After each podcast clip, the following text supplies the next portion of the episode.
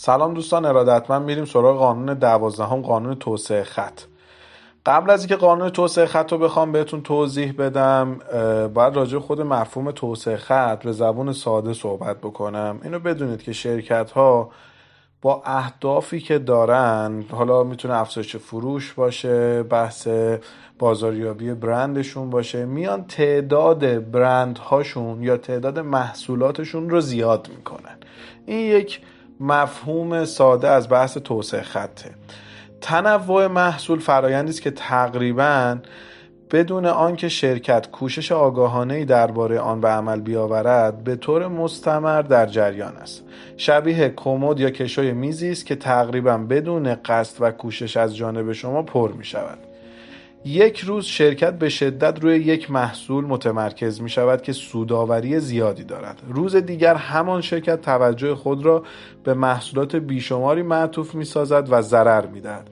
هنگامی که سعی می کنید به درد همه بخورید، نهایتاً به درد هیچ کس نمی خورید. بچه‌ها یه مفهومی رو اینجا داره راجعش صحبت می کنه، راجع به این که ببین شما زمانی که بین کیفیت و کمیت بخواید جفتشو با هم داشته باشید، هیچ وقت نمیتونید جفتشو توی حالت مناسب و ایدئال داشته باشید. یکیش به هر حال زیر سوال میره. یعنی کسی که تعداد کارهای زیادی انجام میده، تعداد کار زیاد، تعداد محصول زیاد، تعداد خدمت زیاد، ولی با کیفیت پایینتر این رو ارائه میده. مدیر مشهوری گفته است به جای آنکه همه جا ضعیف باشم، ترجیح میدم یک جا قوی باشم. بازاریابی جنگ محصولات نیست، جنگ تصورات است. به اندازه کهکشان‌های عالم برای گسترش خط راه وجود دارد و هر روز هم راه جدیدی اختراع می شود، ولی در بلند مدت و در حضور رقابت جدی توسعه خط هرگز کامیاب نبوده. بچه ها مفهوم نیچ کردن، مفهوم تمرکز کردن، یا یک قانونی بالا داشتیم قانون توجه، اینها رو در کنار صحبت‌های من قرار بدید و سعی کنید با این نگاه به صحبت‌های من گوش بدید.